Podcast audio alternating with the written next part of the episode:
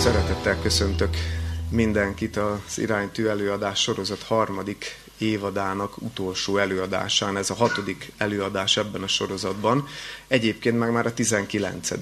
19. én magam sem hiszem el, hogy már itt tartunk. És a mai téma mi az a társfüggés? Vagy a pokolba vezető út is jó szándékkal van kikövezve ezt az alcímet, ezt a sejtelmes alcímet eh, adtam neki. És hadd ajánljak az előadás elején három szakirodalmat is. Az egyik a tör ki a társfüggésből. Ez egy szerző párosnak, egy amerikai szerző párosnak 50 éves tapasztalatuk van a társfüggés kutatása terén, és nagyon-nagyon jó módszereket és nagyon jó gondolatokat írnak le ezzel kapcsolatban. A másik könyvnek a címe a Szeretet választható, dr. Robert Hanfeld pszichológusnak, illetve néhány pszichológus társának a, a könyve. Ez is egy nagyon jó ö, szakirodalom a témában, illetve Melody Bettinek Ne függj senkitől című könyve.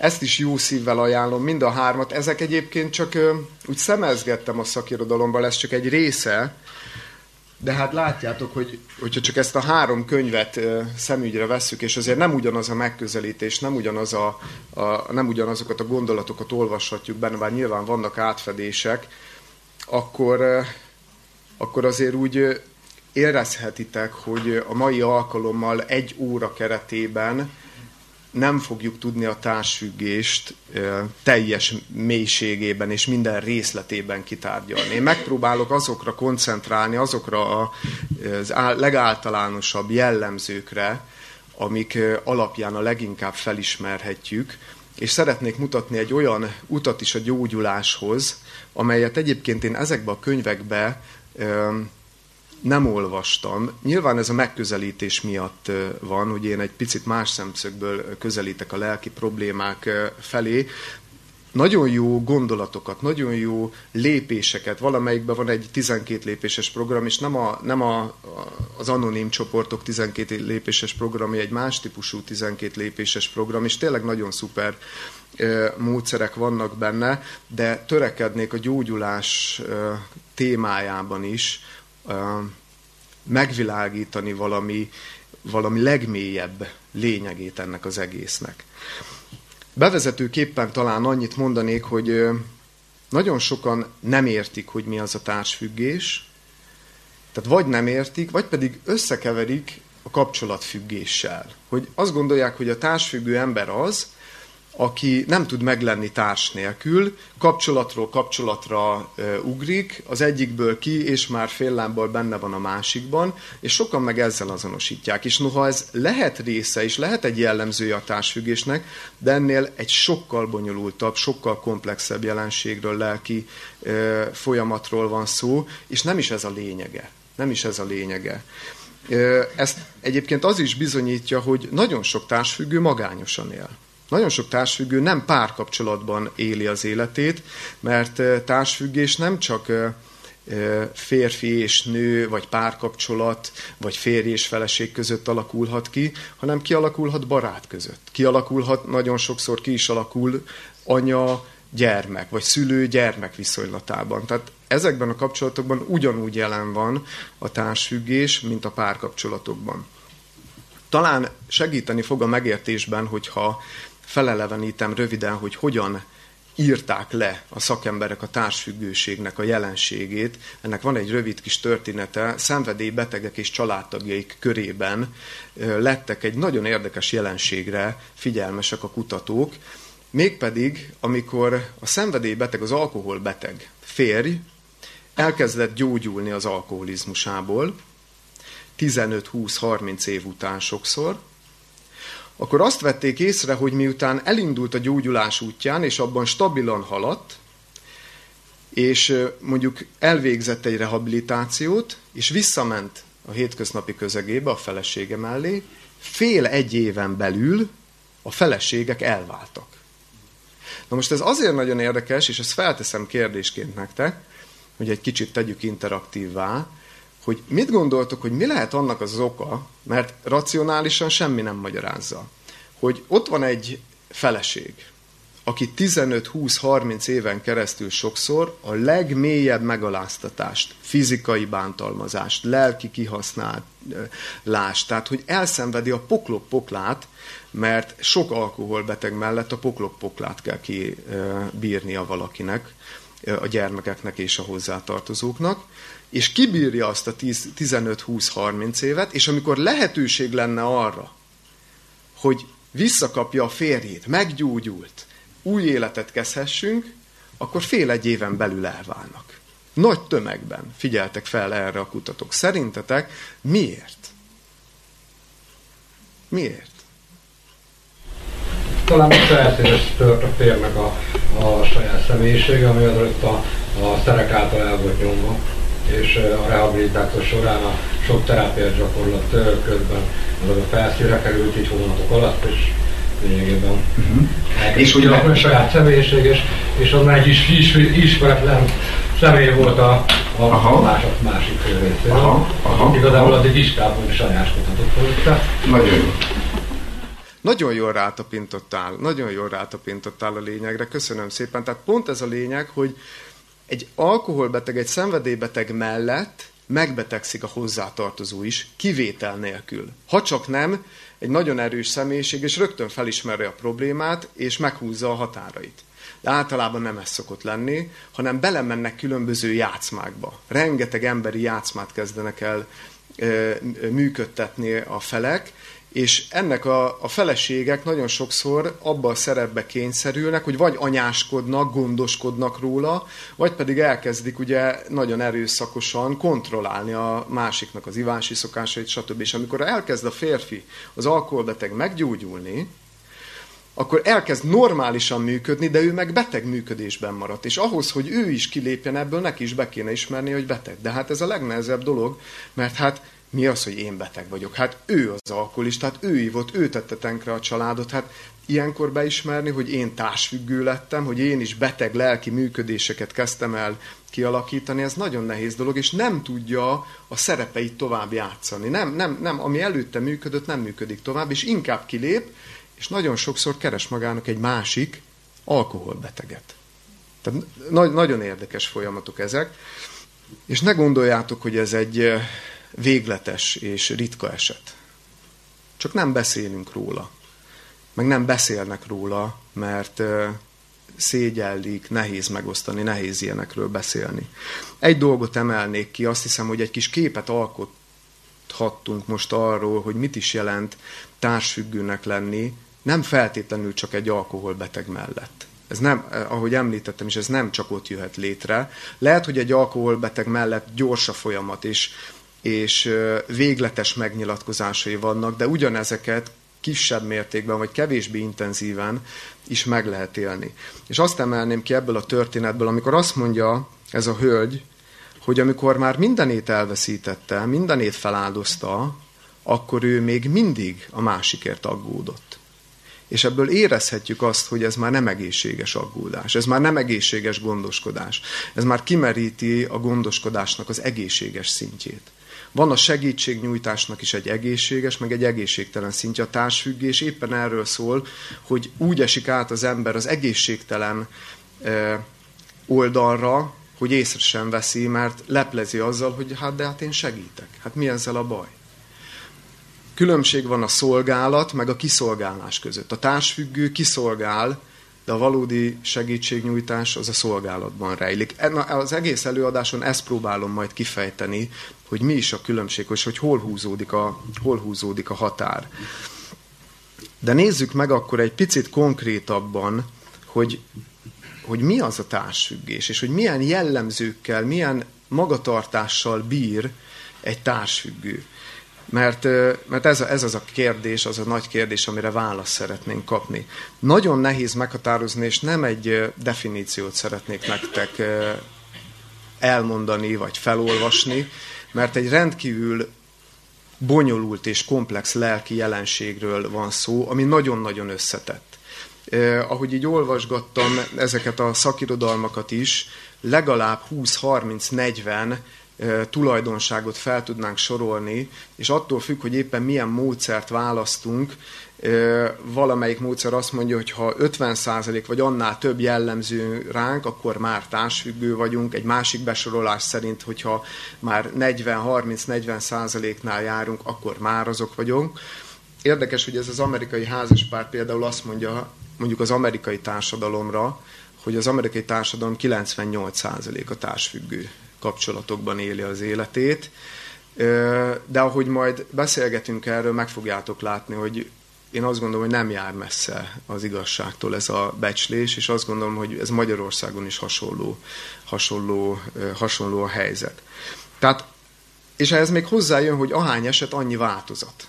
Mindenki egy kicsit másképpen éli meg. Mindenkinél egy picit másképpen zajlik a folyamat, úgyhogy megint csak azt kell mondanom, hogy igyekszem a leglényegesebb pontokra kitérni, és hadd idézzek egy nagyon jellemző mondatot, definíció helyett, és egyben ajánlanék is egy nagyon jó filmet, ami a társfüggésnek a mechanizmusáról szól. Nem tudom, ki látta közületek, ha a férfi igazán szeret című filmet. Ha? Na, ha megnézitek újra ilyen szemmel, hogy ez a társfüggésről szól, én akkor láttam ezt a filmet, amikor azt se tudtam, hogy létezik ilyen, hogy társfüggés.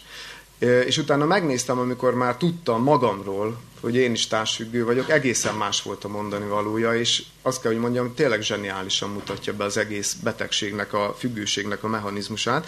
És hadd olvassak ebből egy, egy jellemző mondatot. Minden nap, amikor hazajött, azt figyeltem, hogyan lép be az ajtón, hogy tudjam, én hogyan érezzem magam. Na ez a társfüggés. Minden nap, amikor hazajött, azt figyeltem, hogy hogyan lép be az ajtón, hogy tudjam, hogy én hogyan érezzem magam. Azért szeretem ezt a gondolatot és ezt a mondatot, mert tényleg tökéletesen összefoglalja a társfüggésnek, legalábbis az egyik végletének a, a, a, az összességét és a leglényegesebb mondani valóját. A társfüggő személynek a személyisége teljesen feloldódik egy másik emberben. Az, hogy ő hogyan érzi magát, az nem attól függ, hogy, hogy magával milyen viszonyban van, hanem mindig attól, hogy éppen akivel társfüggő viszonyban van, hogyan érzi magát. Ha a másik szomorú, kötelezőnek érzi, hogy ő is szomorú legyen. Hogyha a másik ingerült, akkor rögtön elkezdi magát hibáztatni, hogy biztos én vagyok a, az oka annak, és elkezd megfelelni a másiknak, hogy csökkentse a feszültséget. Tehát az egész életét a másikkal való beteges kapcsolódásban éli meg. Túlságosan, és ezért függőség, mert túlságosan függővé teszi a saját érzéseit a saját boldogságát attól, hogy éppen a másiknak milyen kedve van. Na most ez azért elég kockázatos dolog. Egy szenvedélybeteg esetében meg pláne, mert az egyszer így, egyszer úgy, és mindig ahhoz igazodik, nem tud független lenni, nem tud függetlenül boldog lenni, nem tudja vállalni, nem ismeri a saját érzéseit, mert a másik ember életét éli. A másik ember problémája foglalkoztatja, háttérbe szorítja a sajátját, szükségtelenül is, és szinte így megtapodja a saját személyiségét egészen addig, hogy elveszíti önmagát. Ennek vannak nyilván fokozatai, de, de végső esetben egészen idáig ö, lehet eljutni. Nagyon érzékenyen reagál és rezonál a másik embernek az érzéseire. A társfüggő személynek nagyon érzékeny radarjai vannak, mert úgy nőtt fel, hogy meg kell felelni a másiknak hogy mindig a másikat nézem, hogy éppen ő milyen állapotban van, és ezért kihegyeződtek a radarok. Ez is egy jellemző tulajdonsága, ami egyébként pozitív is lehet, ez az érzékenység, csak éppen meg kell tanulni kezelni. Szóval a társfüggő személy attól teszi függővé, hogyha úgy még konkrétabban akarom megfogalmazni ezt az egészet, attól teszi függővé, hogy ő kicsoda, hogy kicsoda a másik és hogy éppen milyen érzései vannak. És érezzük, hogy ez, ez már túl van az egészséges szinten. A nagy kérdés mindig ott lesz az egész témánknál, hogy igen, van egészséges segítségnyújtás. Természetes dolog az, hogy együtt érzünk a másikkal, hogyha bajban a másik, akkor gondoskodok róla és segítek. Csak nem mindegy, hogy én ebben a viszonyban határozom meg önmagamat, vagy ettől függetlenetni tudok, és akkor más indítékból cselekszek. De ezt majd egy picit részletesebben ki fogom fejteni. Nagyon sok oka van, hogy egy társfüggő miért válik társfüggővé. Én ebbe azért nem akarok belemenni, mert igen, vissza lehet vezetni gyermekkori traumákra, vissza lehet vezetni az, a nem megfelelő szülő-gyermek kapcsolatra, nem tanulta meg az egészséges kapcsolódást, de én egyetlen dolog köré szeretném építeni, az egyik leglényegesebb dolog köré, hogy hogy mi is ennek az oka, hogy ennyire feloldódik a másikba, és ennek az egyik legfőbb oka, hogy a társfüggő személy nem meri meghúzni a saját személyes határait. Úgy érzi, hogy ezt nem teheti meg, meg hogy nincsenek is ilyenek sokszor. És ennek egy picit utána járnánk most, hogy, hogy miért olyan nehéz ez. Miért olyan nehéz meghúzni a személyes határainkat. De előtte hadd világítsam meg ezt egy személyes történettel. Egy pár évvel ezelőtt történt, hogy felhívott egy vasárnap egy kedves barátom. És ez a vasárnap, illetve nem is vasárnap hívott fel, hanem pénteken, de én de segítséget kért tőlem, hogy, hogy azon a héten vasárnap én menjek át hozzá, és valamilyen kerti munkában segítsek. És egy olyan élethelyzetben történt ez, amikor nekem minden vasárnapon foglalt volt, és az az egy vasárnap az szabad volt. És elterveztem, hogy én megyek horgászni, végre kipihenem magamat, kikapcsolódok egy kicsit, és akkor jött csütörtökön a telefon, hogy Sanyi, hogy nem érnél rá, mert lenne itt ez egy kis munka. És az első ösztönös, zsigeri reakcióm, persze, hogy ráérek. Miközben nem akartam elmenni. Nem akartam elmenni, mert, mert horgászni akartam elmenni. De rögtön igent mondtam, több ok miatt is. Az egyik, hogy én ezzel a barátommal társfüggő viszonyban voltam. Majd mesélek még más történetet is, hogy jobban érthetővé tegyem az egész jelenséget. És ő egy nagyon erős, határozott személyiség volt. Általában egyébként úgy alakulnak ki ezek a társfüggő viszonyok, ugyanis soha nincsen egyenrangúság egy társfüggő kapcsolatban. Van egy alárendeződő fél, meg van egy kontrolláló fél. De olyan, hogy egyenrangúság, olyan a társfüggő nem ismer. És egyrészt féltem a, féltem a konfliktustól, tehát nem mertem vállalni, nem mertem nemet mondani. Kettő, féltem attól, hogy ha nemet mondok, akkor, akkor ő nem fog engem szeretni. Mit fog rólam gondolni? Hát azt fogja gondolni, hogy én egy olyan ember vagyok, aki nem segít. De volt egy még mélyebb oka, hogy magamról is addigra már kialakítottam azt az én képet, hogy én egy olyan ember vagyok, aki mindig és mindenkinek segít. Én mindenkinek az őrangyala vagyok. Én mindenkinek a megmentője vagyok. És hát, ha én most azt mondom, hogy nem, akkor összeomlik az önmagamról alkotott kép. És noha nagyon vágytam arra, hogy pihenjek, de mivel társfüggő voltam, ezért zsigerből jött az, hogy persze, hogy ráérek. Eltapottam a saját érzéseimet, szükségleteimet, és a társfüggő ezt a végletekig tudja csinálni, ugyanis egy másodperc töredékéig talán végigfutott az agyamban, hogy hát azt kéne mondani, hogy nem. Azért jó lenne most pihenni.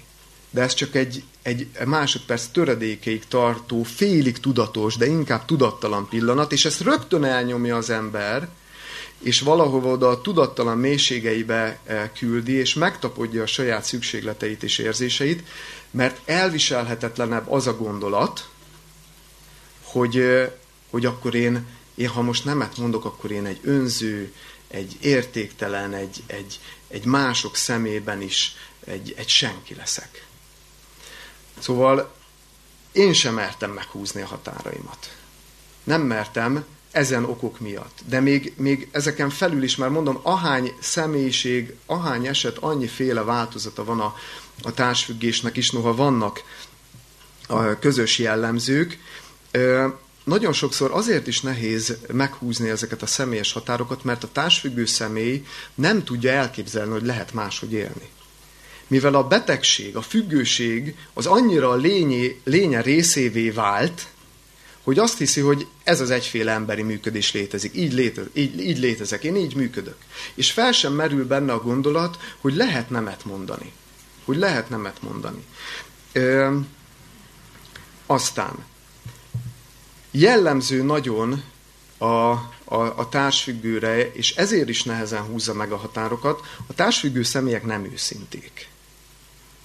Nagyon sokszor nem őszinték, elsősorban önmagukkal nem nem, nem állnak őszintén szóba a saját szükségleteikkel és érzéseikkel. Hogy nekem most erre van szükségem, és én most magamat a másik elé fogom helyezni, mert nem tudom most megtenni, mert abban én már tönkre megyek, hogyha én, én túlhúzom a húrt. De a társfüggő nagyon sokszor tönkre is megy bele, mert a végletekig húzza ezt az önfeláldozást, ami nem is annyira önfeláldozás, sokkal inkább mártírkodás. Mert ott van a lélek mélyén, és ott van a vágyai mélyén, hogy nem ezt akarja csinálni. Csak kényszerből cselekszik. És ez óriási különbség, hogyha valamit önzetlenül teszünk, meg ha valamit kényszerből teszünk. Az önzetlen segítség, még hogyha meg is kell érte feszülnünk, mert nem jön az természetesen, hogy ó, persze lemondok én mindenről, ami az enyém, ez nem jön természetesen, de hogyha mégis szabad elhatározásból megteszem, ez jó. De a társfüggő kényszerből cselekszik. Nem őszinte, indirekt módon kommunikálja a saját érzéseit is. Mondok egy példát. Mondjuk egy társfüggő anyuka nem fogja azt mondani a családtagoknak, hogy légy szíves, vidd már a kisfiam, vagy kedves férjem a kukát, hanem azt fogja mondani, hogy de tele van már megint ez a kuka. Nem, nem, nem meri vállalni a, a, az, az igényeit, nem mer, nem mer őszintén kommunikálni. Nagyon sok család dot ez az indirekt kommunikáció megmérgez. Hogy, mert ebből azt tanulja meg a gyerek is, hogy nem lehet a saját érzéseimet kifejezni. És hogyha nem fejezhetem ki a saját érzéseimet, az egy gyerek számára annyit jelent, hogy akkor, hogy akkor a saját személyiségemet kell elnyomni, mert nem tudja külön választani a személyiséget az érzéseitől. Tehát ez is egy nagyon fontos jellemzője. Aztán ugye, amit mondtam, hogy nagyon fél attól a társfüggő, és ezért sem meri meghúzni a kis határait, hogy mások mit fognak róla gondolni. A társfüggés mindig együtt jár a megfeleléskényszerrel, erős megfeleléskényszerrel. Ezek mindig kéz a kézben járnak. Aztán azért is nehéz meghúzni ezeket a határokat, mert hogy ez egy valódi függőség. Nem véletlenül az a neve, hogy társfüggőség, vagy társfüggés. Egy valódi függőségről van szó, ami ugyanazokat a mintázatokat mutatja, mint egy szerfüggés. Megint csak saját példát hadd hozzak. Amikor én társfüggő koromban, bár nyilván most is fedezek fel magamban vadhajtásait, tehát ez nem egyik pillanatról a másikra múlik el. Én 28 évesen fedeztem fel, hogy társfüggő vagyok, elmesélem majd a rövid történetét, és most vagyok 36 éves, és a mai napig fedezek fel olyan dolgokat, hogy kicsit alakoskodók, képmutatóskodók, fontos még mindig mások rólam alkotott véleménye, és ezek még mindig a társfüggésnek a jellemzői, bár közel sem olyan mértékben, mint, mint eddig, de szóval lehet ebből szépen gyógyulni, de ne azt várjuk, hogy akkor ez majd egyik pillanatról a másikra elmúlik, de van teljes gyógyulás. Ezt azért akarom hangsúlyozni, mert az orvosi szakirodalom azt mondja, hogy hát, hogyha valaki társfüggésben szenved, akkor élete végig abba fog maradni. Ez nem igaz ez nem igaz. Ebből nagyon szépen teljes gyógyulásig lehet eljutni. Szóval ott tartottam, igen, hogy, hogy ez, egy, ez egy valódi függőség, és képzeljétek el, hogyha annak idején én bárkinek, ha segíthettem, akkor az számomra tökéletesen ugyanolyan érzés volt, mint amikor, mint amikor drogoztam. Hogy fú, segíthetek? Azonnal. Akkor mikor kell? Félreteszek mindent, és megyek, és én segítek neked, mert járt egy olyan plusz érzés többlettel, ami, ami, hogyha bekapok egy extázit, vagy elszívok egy füves cigit, ahogy megtettem, ugyanazzal járt.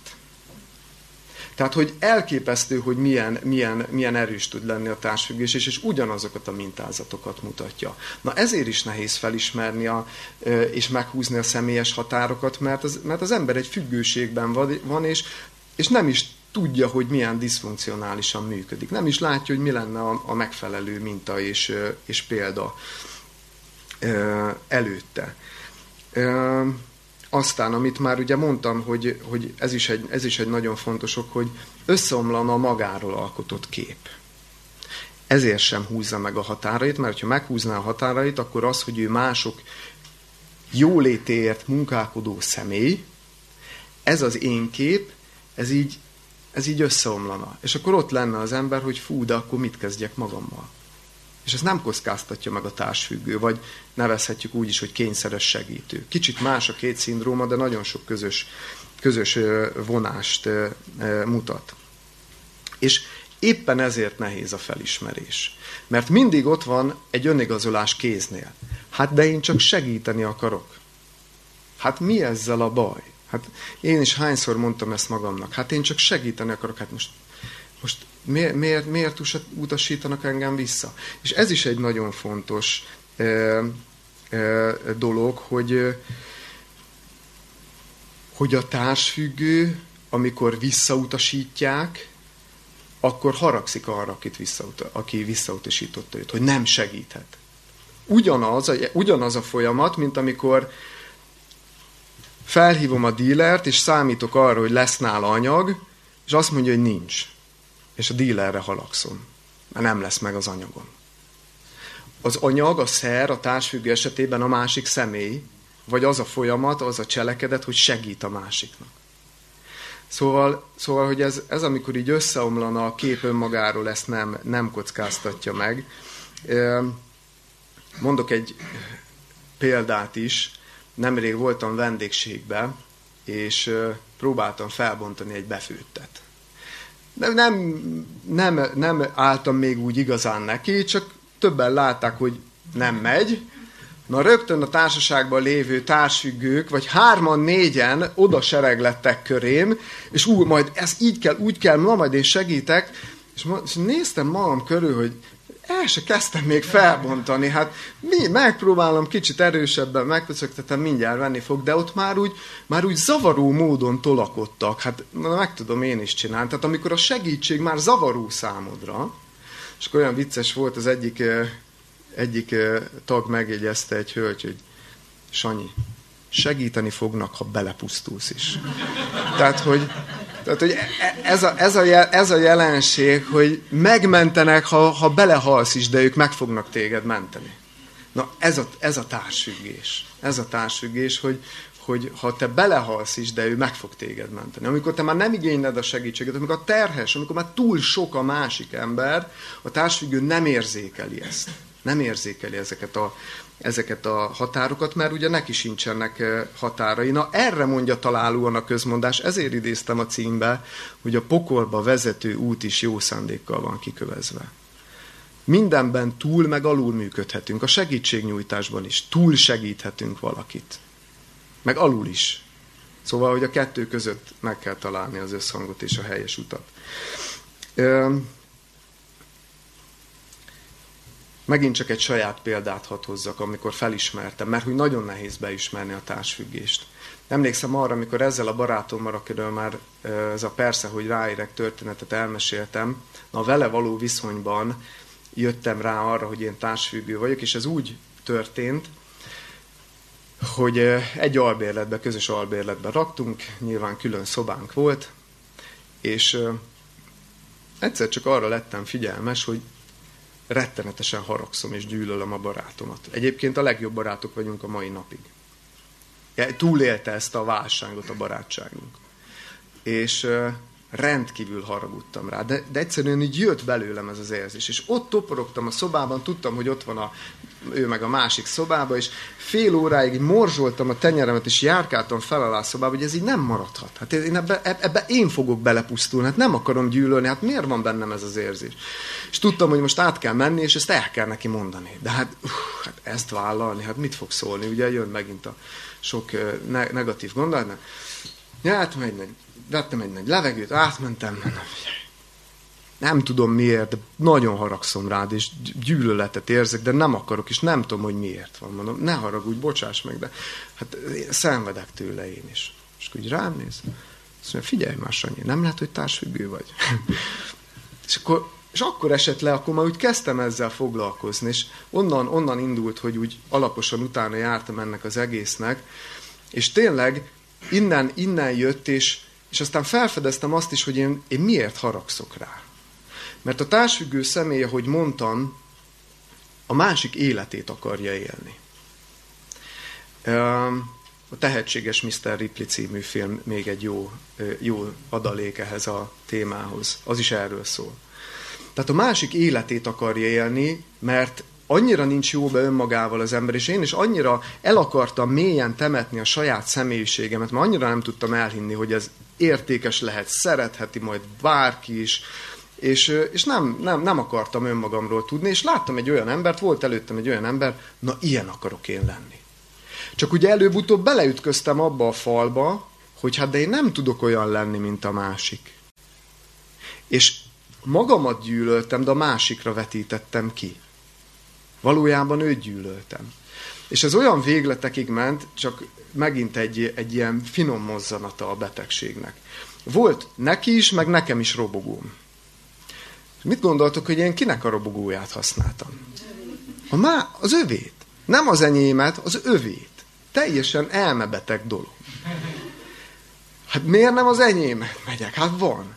Miért nem? Azért, mert ha az ő robogóját használtam, addig úgy érezhettem, hogy én, mm, na én most ő vagyok. Én most olyan határozott vagyok, és olyan orgánumon van, és, és na most, most igazán, igazán ő és, és nem megy, nem bújhatunk bele egy másik ember bőrébe.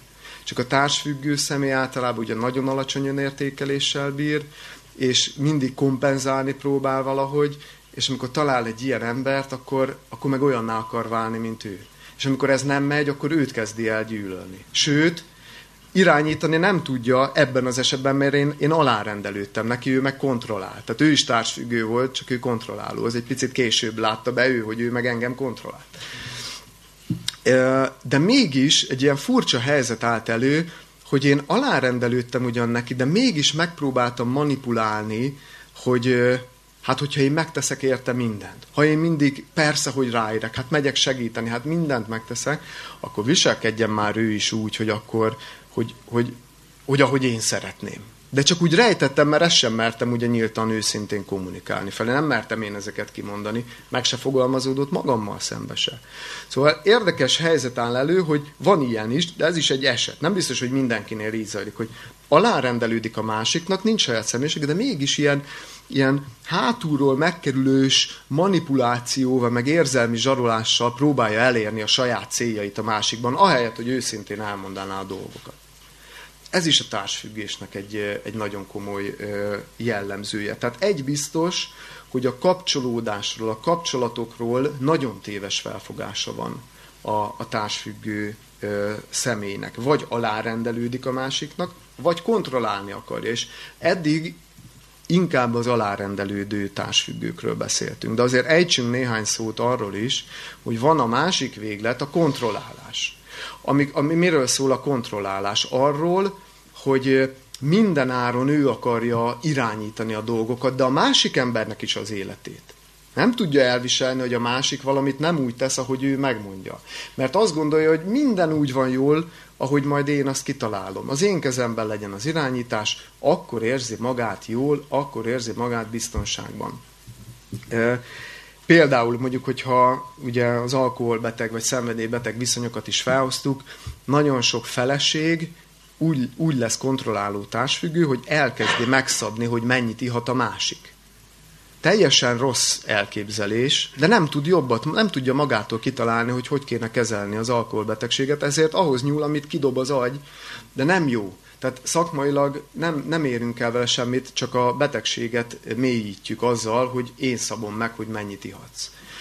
Ö, ö, vagy ő az, aki kényszeresen ragaszkodik, hogy tényleg, hogy irányítsa másokat, és szerintem ö, sokaknak eszébe juthat egy ilyen tekintélyelvű, ilyen erőskezű nagymama vagy nagypapa, aki még az unokák életébe is bele akar szólni, hogy mit csomagoljanak a, a nyaralásra, és hogy ezt már betettétek, akkor tegyétek be azonnal, mert ú, naptejet mindenképpen vigyetek, és tehát, hogy nem tudja kiengedni a kezéből a kontrollt. Minden áron ő akarja megszabni az egész családnak és, az egész, és minden körülötte élő embernek, akivel legalábbis olyan viszonyban van, akivel megengedi ezt a kontrollálást, ő, ő amit az alárendelődő abból fedezi, Mert hogy közös gyökérről fakad ez a kettő. Az alárendelődő abból fedezi az önbecsülését, hogy segít másokon, addig a kontrolláló abból próbálja fedezni az önértékelését, hogy kontrollál, hogy irányít másokat. Mert ha nem irányíthat, neki is összedől a kártyavár. Neki is összedől a magáról alkotott képe. Nem mer szembenézni azzal, hogy nem ő irányít. Egy belsőleg szabad ember el tudja fogadni, hogy a másik másképp viselkedik, és másképp gondolkodik, és el tudja engedni a másikat. Egy kontrolláló társfüggő nem tudja elengedni, mert belülről nem szabad. Kényszerek uralják és irányítják a, az életét. Tehát közös a gyökér, az önbecsülés fedezése. Emlékeztek arra, amikor beszéltünk erről, hogy az önbecsülést egy gumimatrachoz hasonlítottuk, az alacsony önbecsülést, és hogy az alacsony önbecsüléssel élő ember olyan, mint aki egy gumimatracon próbál egyensúlyozni, hogy ne essen el. Akinek meg stabil az önbecsülése, az meg olyan, mint aki egy hajón áll, jöhetnek akár mekkora hullámokat, nem kell egyensúlyozni, mert stabil, stabil biztonságban vagyok. Na most a társfüggőnek gumicsónakja van.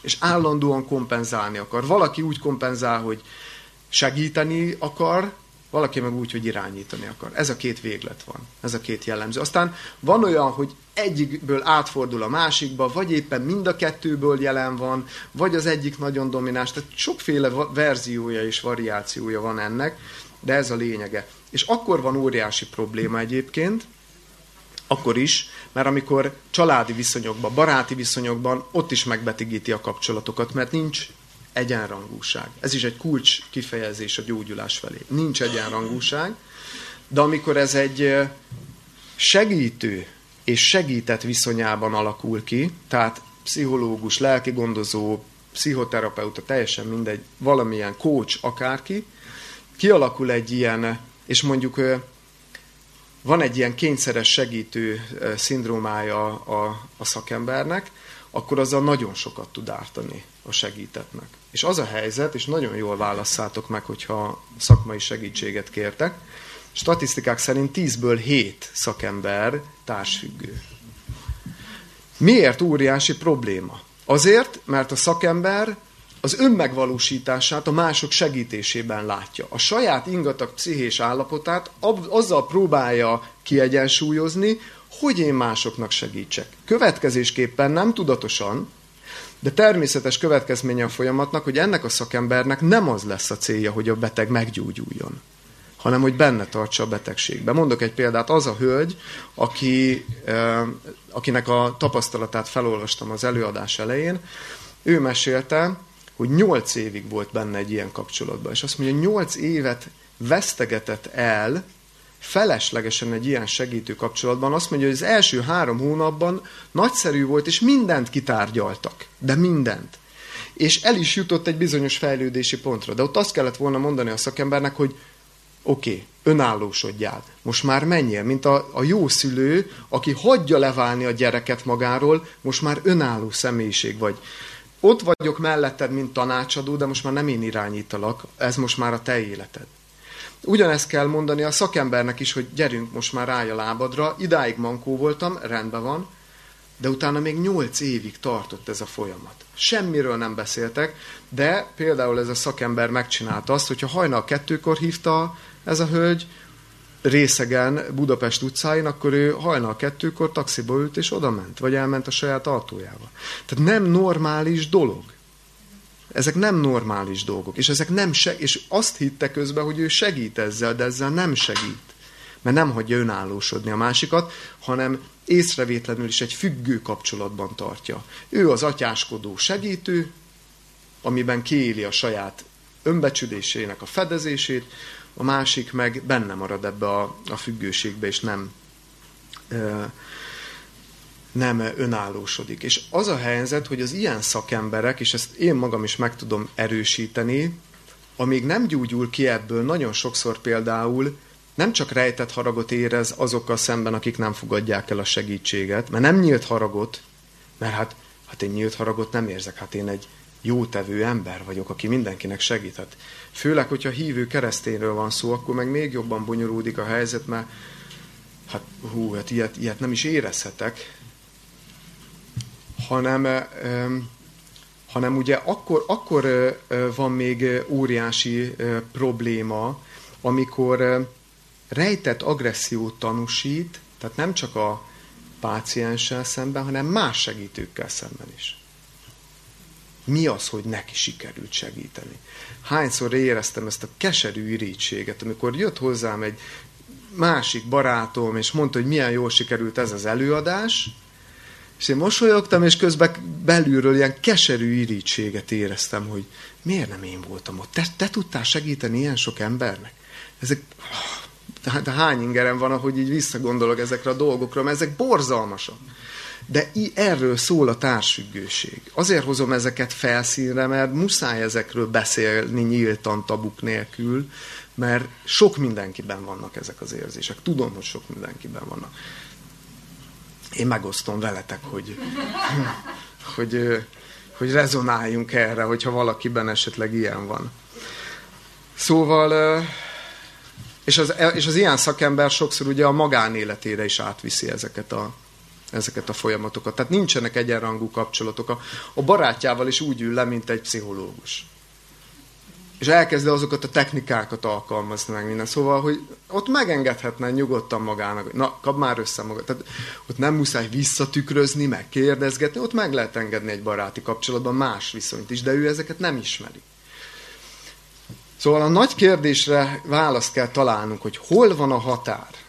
Mert érezzük közben, hogy azért segíteni meg jó segíteni, meg szükséges, meg, meg szeretünk segíteni, de hogyha akkor felismerjük, hogy akkor túl segítünk, akkor az lesz a reakció, hogy akkor meg ne segítsünk. Hát érezzük, hogy az se az, se az igazi. Tehát hol van a határ a valódi szolgálat és a kiszolgálás, a valódi segítségnyújtás és a kényszeres segítségnyújtás között? Ezt muszáj erre a kérdésre választ adnunk. Egyrészt akkor így jobban körvonalazódik magának a társfüggésnek is a, a határai, másrészt meg ez a gyógyulás útja, amikor már, már legalább felismerjük és látjuk, hogy merre kellene menni. Nem biztos, hogy tudunk egyelőre azon az úton járni, de legalább már látjuk, hogy, hogy mit kellene csinálni. És uh, itt hadd hívjam segítségül ezen a ponton a, a, a Szentírást, és egy-két igét hadd idézzek, és nem véletlenül fogok Jézus Krisztustól idézni, aki az egész életét ugye önfeláldozásban élte. És akkor felmerülhet a kérdés, de hogy akkor Jézus Krisztus nem volt társfüggő? Hát ő mindig mindenkinek segített. És Jézus Krisztus nem volt társfüggő, de miért nem? Mindjárt erre is választ adunk, de előtte még a Lukács evangélium a 10. fejezet 20. versét hadd olvassam fel, amit én nagyon sokáig nem értettem. És aztán egy gondolat megvilágította, és ez is bizonyos értelemben, nem bizonyos értelemben, ez is a társfüggő viselkedés mintáról szól amikor kiküldi Jézus a tanítványait, hogy gyógyítsanak betegeket, ördököket üzzenek, hirdessék az evangéliumot, és visszajönnek a tanítványok, és lelkendeznek. És a Lukács 10.20-ban azt olvassuk, hogy, hogy ezt a lelkendezést, mintha így egy kicsit úgy leoltaná Jézus. És ezért nem értettem sokáig, hogy de miért csöndesíti le a lelkesedésüket a tanítványoknak. Azt mondja nekik, ne azon örüljetek, hogy lelkek engednek néktek, hanem inkább azon örüljetek, hogy a ti neveitek fel vannak írva a mennyben. Mondom, de sokáig nem tudtam mit kezdeni ezzel az igével. Hát miért nem bátorítja őket? Jaj, de jó, hogy ilyen szép eredményeket ö, ö, hoztatok, engedtetek, ugye milyen jó volt segíteni nem ezt mondja Krisztus, hanem azt mondja, hogy ne azon örüljetek, hogy a lelkek engednek néktek, hanem hogy ti nevetek fel van írva mennybe. Nem tudtam összehozni logikailag, hogy most ezek elmentek, gyógyítottak, Krisztus meg arról beszél, hogy fel van írva a nevünk a mennybe. Hogy jön össze ez a kettő?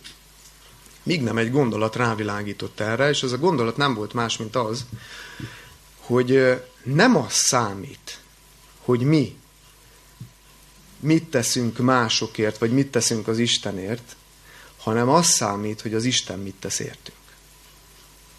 Kicsit más szavakkal megfogalmazva. Az emberi életnek szerintem az egyik legnehezebb eh, feladata az elfogadás megtanulása. Ha megkérnek segíteni, rögtön segítünk.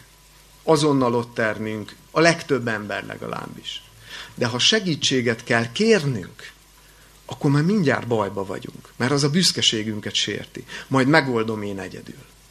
Ne azon örüljünk, hogyha mi tudunk segíteni, hanem azon örüljünk, hogyha lesz bennünk annyi alázat, hogy el tudjuk fogadni a segítségkérést, és ezáltal egyenrangú kapcsolatokat meg tudunk élni. Hogy persze segítek én is, de ha nekem is szükségem van segítségre, akkor merjem vállalni ennek az érzésnek a, a valóságát és őszinteségét. Erről szól mélyen ez az ige, és a legtöbb ember és a társfüggők úgy élnek, hogy abból merítkeznek, abban éli ki az, az, az önértékelésüket, az emberi értéküket, hogy segítenek másoknak. Mert erről szól, nézzétek meg, az egész mai világ miről szól. Teljesíts, csinálj, és akkor értékes vagy. És közben meg azt kell megtanulnunk ezzel szemben, ami nagyon erős, hogy nem kell nekünk ahhoz semmit tenni. Anélkül is értékesek vagyunk. Csak ezt el kellene hinni, mert ha nem hisszük el, akkor ott marad a kényszer, hogy valamit tennem kell, hogy mások szeressenek, elfogadjanak, szeretetet koldulunk észrevétlenül is, és ebből meg kell szabadulni, hogyha nem akarunk kényszerekkel, kényszerekkel érni.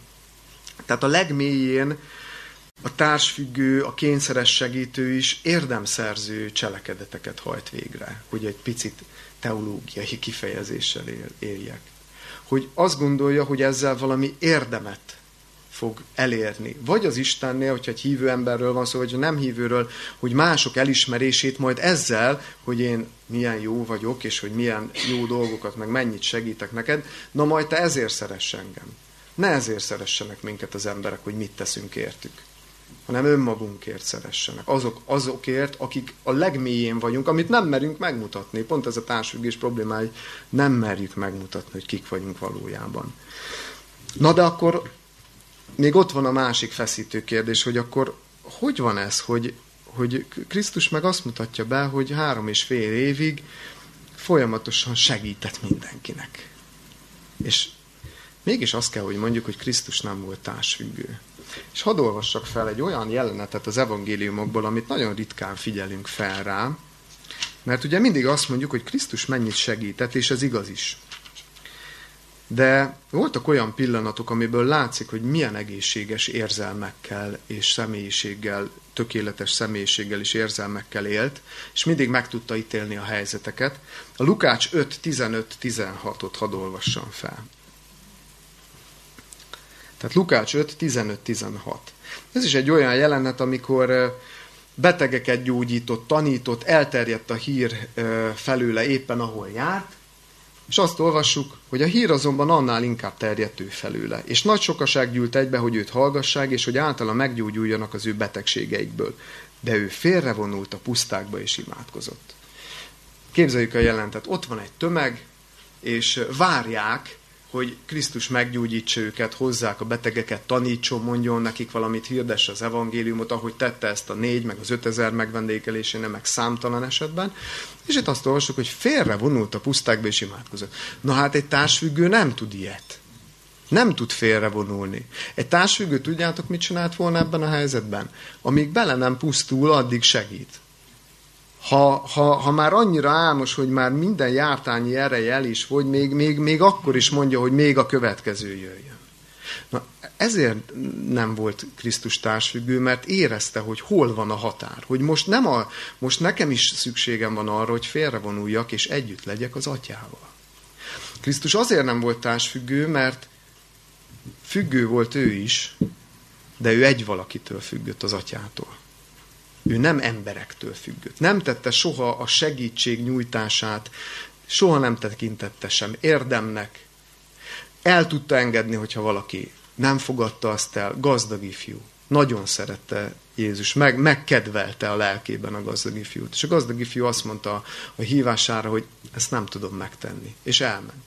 Társfüggő mit csinált volna? Ment volna utána, ford, beszéljük meg ezt a dolgot. Jó, akkor ne add el az egész vagyonodat. Csak... Szóval ezt csinálta volna egy társfüggő. Krisztus meg hagyta, hogy hadd menjen el. El tudta engedni, mert szabad volt. Mert nem függött attól, hogy a másik vajon most mit gondol, nem függött attól, hogy hú, most nem sikerült őt megmenteni, fájlalta, sokkal jobban, mint egy társfüggő fájlalja, de ő mégis meg tudta tenni, hogy, hogy, hogy, hogy elengedi. A határvonal tehát az egészséges és a diszfunkcionális segítségnyújtás vagy lelki működés között mindig ott húzódik, hogy vagy kényszerből fakad a jó cselekedet, a segítségnyújtás, vagy pedig szabad döntésből. Ha kényszerből fakad, akkor már diszfunkcionális működésről beszélünk. De hogyha szabad elhatározásból tesszünk, akkor, akkor az egészséges.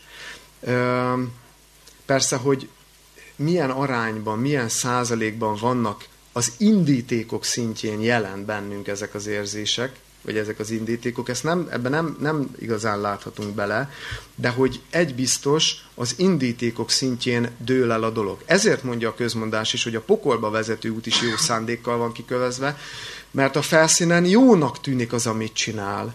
Még a szándék is jó lehet, de az indítékok fertőzöttek. És egy utolsó ige szakaszra hadd utaljak, a Máté 25-ben a kecskék és juhok példázatára, ami tökéletesen leleplezi, hogy az indítékoknak milyen szerepe van és mennyire fontos. A, a kecskék és juhok példázata arról szól, hogy Krisztus jobb és bal keze felől állítja a juhokat és a kecskéket. A juhok jelképezik az igazakat, akik elnyerik az örök életet, a kecskék meg azokat, akik, akik nem nyerik el. És azt mondja, és ezt olvasom is szó szerint Máté 25-ből, azt mondja a juhoknak, mert éheztem és ennem adtatok, szomjúhoztam és innom adtatok, jövevény voltam és befogadtatok engem, mezítelen voltam és megruháztatok, beteg voltam és meglátogattatok, fogoly voltam és eljöttetek hozzám. És most figyeljetek, akkor felelnek majd néki az igazak, mondván, Uram, mikor láttuk, hogy éheztél és tápláltunk volna, vagy szomjú hoztál és innodattunk volna? Mikor láttuk, hogy jövevény voltál és befogadtunk volna, vagy mezítelen voltál és felruháztunk volna? Mikor láttuk, hogy beteg vagy fogoly voltál és hozzád mentünk volna? Visszakérdeznek, hogy mikor cselekedtük ezeket? Érzitek, hogy mi van az indítékban? Annyira azonosultak a jóval, hogy fel sem tűnt nekik, hogy jót cselekesznek. Nem érdemszerzésből tették a jót, hanem mert ez vált a természetükké. Azonosultak vele. Míg ezzel szemben a kecskék? Azt mondja a kecskéknek Krisztus. Akkor szól majd az ő bal felől állókhoz is. Távozzatok tőlem, ti átkozottak az örök tűzre, mely az ördögöknek és az ő angyalainak készítetett. Mert éheztem, és nem adtatok ennem, szomjúhoztam, és nem adtatok innom. És nem folytatom, és a 44. versre ugrok, és felelnek majd neki a kecskék is. De figyeljétek meg, mekkora különbség van a juhok és a kecskék válasza között. Uram, mikor láttuk, hogy éheztél, vagy szomjúhoztál, vagy hogy jövevény, vagy mezítelen, vagy beteg, vagy fogoly voltál, és nem szolgáltunk volna néked. Tehát még számon kérik, és szemrehányást tesznek Krisztusnak, hogy hát ezt is, meg ezt is, meg ezt is. Hát mennyi mindent megtettem. Hát nem szolgáltam volna néked. Érzitek a különbséget a kettő között? Hogy, hogy ez utóbbiaknak az indítékát megfertőzte az önzés, mert azért tették, hogy mondjuk lenyűgözzenek másokat. Azért tették, hogy kiérdemeljék mondjuk az Istennek az elfogadását. Azért tették, hogy bezsebeljék a szeretetet másoktól. Rengeteg önzőindíték lehet, amit nagyon nehéz leleplezni. Nagyon-nagyon nehéz leleplezni. Talán meséltem, de most ide kívánkozik, hogy e, gyűjtöttem ruhákat árvaháznak. Volt egy alkalom, feljött bennem ez a gondolat, és gyűjtögettem a ruhákat, és akkor még ivives korszak volt, és körbeértem az ismerősöknek, hogy ilyen tevékenységbe fogtam. És jöttek vissza az, jöttek vissza az e-mailek, hogy Sanyi, milyen nemes dolgokat végzel. Milyen szép, van nekem is ruhám, gyere érte, vigye. Kétszer voltam az árvaházban, egyszer, amikor összegyűlt a ruha, elvittem, de lelepleződtem magam előtt, mert amikor jöttek vissza az e-mailek, akkor én így fürödtem ezekbe. Hú, de jó. Most azt gondolja mindenki, hogy milyen jó vagyok. A másik alkalom, amikor elmentem, akkor meg egy lányjal mentem, hogy az árváknak palacsintát süssünk, de ott is lelepleződtem, mert valójában én nem az árváknak akartam palacsintát sütni, hanem le akartam nyűgözni a lányt, akit vittem, hogy, hogy én milyen jó vagyok. Szóval félelmetes, félelmetes, hogy milyen, milyen mélységei vannak, és, és, és, és hiába tettem jót, mert közben elvittem, igen, foglalkoztam velük egy kicsit, de ezek értéktelen cselekedetek. Értéktelenek. Az indíték dönt. Ott dől el, hogy egészséges az segítségnyújtásom, vagy nem egészséges a segítségnyújtásom.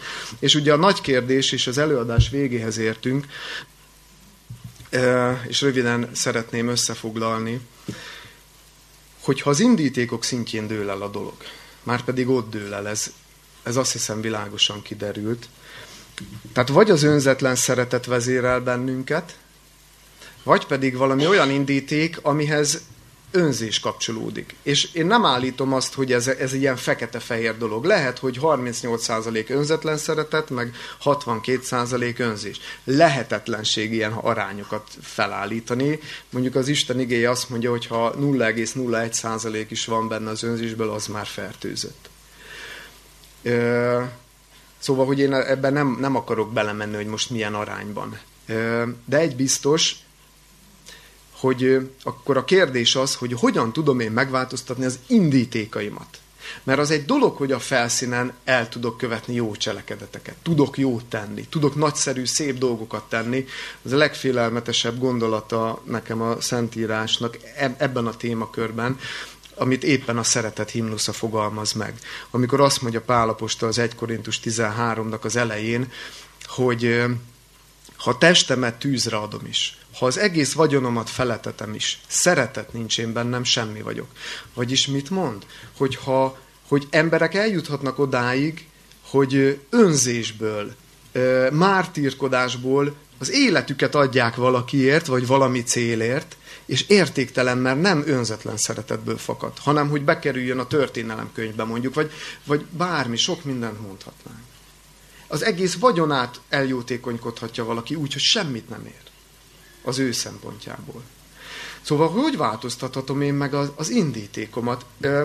Ezekbe a könyvekbe, amiket ajánlottam, tényleg nagyon jó módszereket találhatok, és ezeket lehet használni, és, és segítségnyújtás lehet, de de hadd idézzek egy rövid gondolatot, mert az indítékok megváltoztatása, én azt találtam, hogy az, az túlmutat az emberi erőn és az emberi feladaton. Nem, nem, nem tudjuk a szívünket megváltoztatni. Ha valakinek sikerül, szóljon, de nekem még nem sikerült indítékot megváltoztatni. Én azt gondolom, hogy ez, ez egy isteni tudomány, és egyedül az Istennek van ebbe hatásköre, és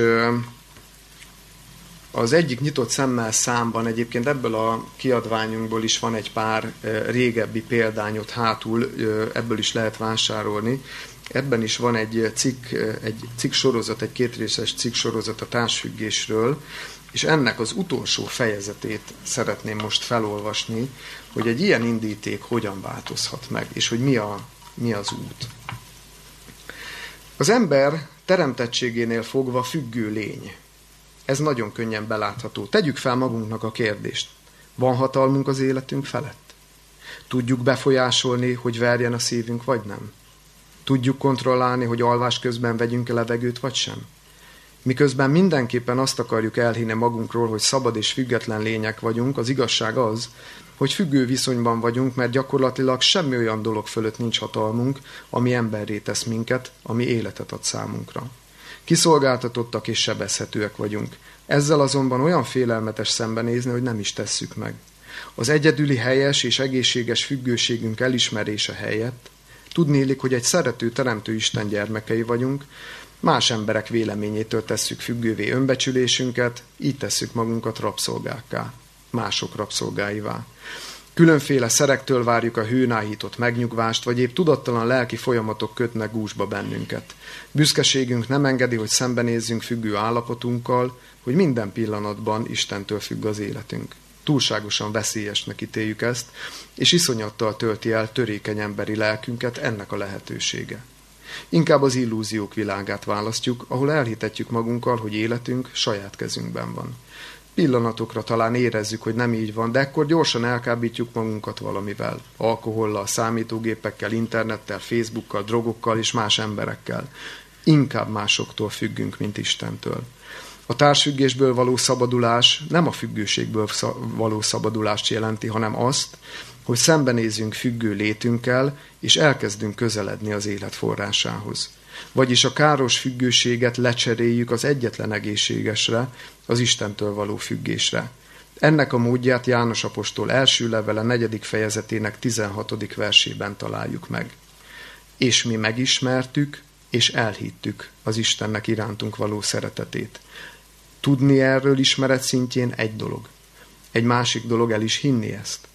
Nincs más az Isten szeretetében való megnyugváson kívül, ami felszabadíthatna bennünket a szorongások és kényszerek alól. Ha ez a csoda megtörténik, akkor a kényszer is eltűnik, hogy másokhoz hasonlítgassuk magunkat, mert alacsony az önértékelésünk. Akkor megszűnik a kétségbeesés, ha valaki rosszat gondol rólunk, mert biztosak vagyunk abban, hogy a Teremtőnk elfogad és szeret bennünket. Akkor véget ér a lázas igyekezet, hogy másnak mutassuk magunkat és mások életét éljük, mert bátran fogjuk vállalni magunkat úgy, ahogy vagyunk, annak, akik vagyunk, mert tudjuk, hogy Isten így is elfogad bennünket, noha szeretne jobbá tenni minket. Ekkor nyílik meg az út a valódi szabadság felé.